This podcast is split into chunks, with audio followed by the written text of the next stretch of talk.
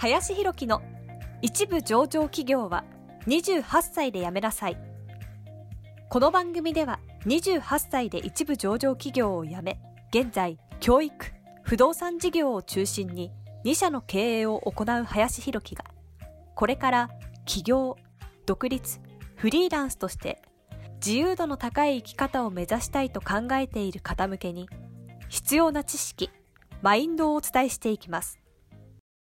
こんにちは、林です。本日はですね、自分のためより誰かのためっていうね、ちょっとテーマで話をしていこうかなというふうに思います。これまあ何をですね、ちょっと言いたいかっていうと、これちょっと人によると思うんですけれども、自分のためにですね、頑張れるっていう人と、誰かのためにこう頑張れるっていうタイプの人って僕は結構いるんじゃないのかなって思います。で、意外とその日本人というかに多いのは、なんか自分のためよりもやっぱり誰かのためだと思って頑張った方がなんか力が発揮できるタイプの人って結構いるんじゃないのかなっていうふうには思ったりします。で、僕はもう本当にそのタイプだなと思っていまして、で、これにですね、気づいたのは、僕、もともとそのテニスっていうね、スポーツをしてたんですけれども、じゃあ自分個人の、例えばシングルスですよね。テニスまあテニス基本個人スポーツなわけですけれども、自分のためになんかこう、とにかく個人戦結果出すために頑張ろうってこう最初は思ってやってたんですけれども、まああんまり思ったほどのね、まあ成果出なかったりも正直したんですよね。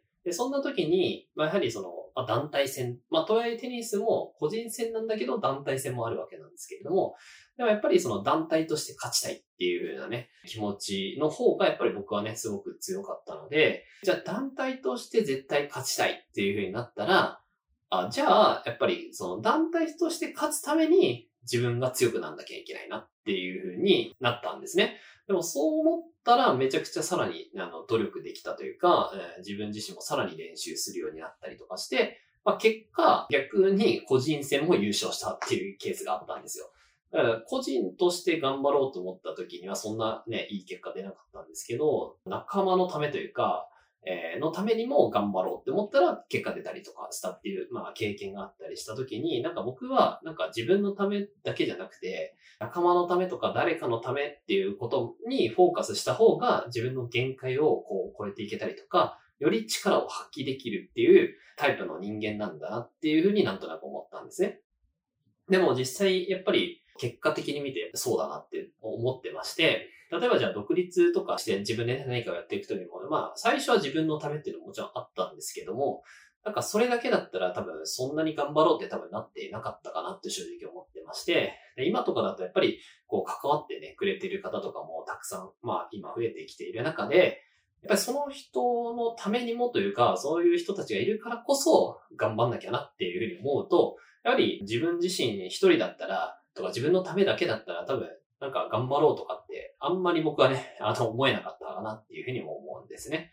うん。でもそういうタイプの人って結構いるかなと思うんですけど、でも、なんか意外と自分のため、例えばその、それこそじゃあ独立とか何かを目指そうと思った時に、自分のためにどうしようとかっていう、まあ、やっぱりそこの自分っていうところに結構フォーカスすることが多いと。自分の人生だから、まあ自分のために頑張ろうって、やっぱフォーカスすると思うんですけど、でも意外と人はなんか誰かのためとか、ていうふうに思った方が自分の力が結局発揮されるっていうケースの人も多いというふうに僕は思ったりもするんで、これはどっちのタイプなのかにもよると思うんですけど、でもそう思ったら、じゃあそれも踏まえて自分の結果も出したいっていうふうになった場合は、それこそじゃあ誰かと組んで何かをやるとか、それこそ誰かを巻き込んで何かをやるっていうふうになったら、結局誰かをっていうものも出てくるので、そのためにも自分頑張んなきゃなっていうふうになって、結果自分も頑張れたりとか、ってするんじゃないのかなって思ったりもするので、ぜひ、もし自分のためには意外と頑張れないなっていう性質の人は、誰かっていう部分を作っていけると、よりね、自分個人としての力もね、伸びていくんじゃないかなって思いますので、